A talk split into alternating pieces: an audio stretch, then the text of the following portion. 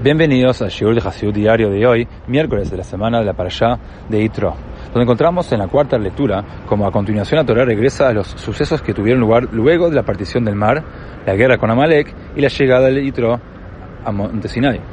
Los judíos llegaron al pie de Monte Sinai el primero de Sivan del año 2448. Dice el versículo, Vaihan Sham Israel Neged Hahar. Israel acampó allí como un pueblo unido frente a la montaña. En el Kutesijot tomo 11, el Rebbe nos enseña que la presencia de Dios se rehúsa a morar en medio de la discordia y la falta de armonía. Solo cuando los judíos estuvieron unidos en armonía el uno con el otro, pudieron lograr la armonía con Dios necesaria como para seguir su Torah. Lo mismo se aplica hoy en día.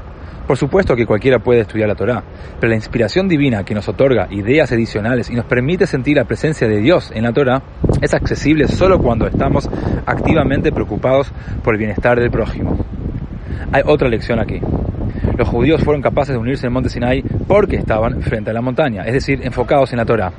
Dado que todos poseemos diferentes facultades intelectuales, emociones, rasgos de carácter y puntas de vista, no hay una forma natural en la que podemos mantener nuestra individualidad y funcionar aún como un cuerpo unificado.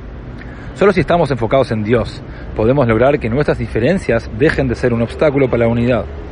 Nuestras diferencias aún existen, porque son necesarias para poder cumplir nuestra misión colectiva divina.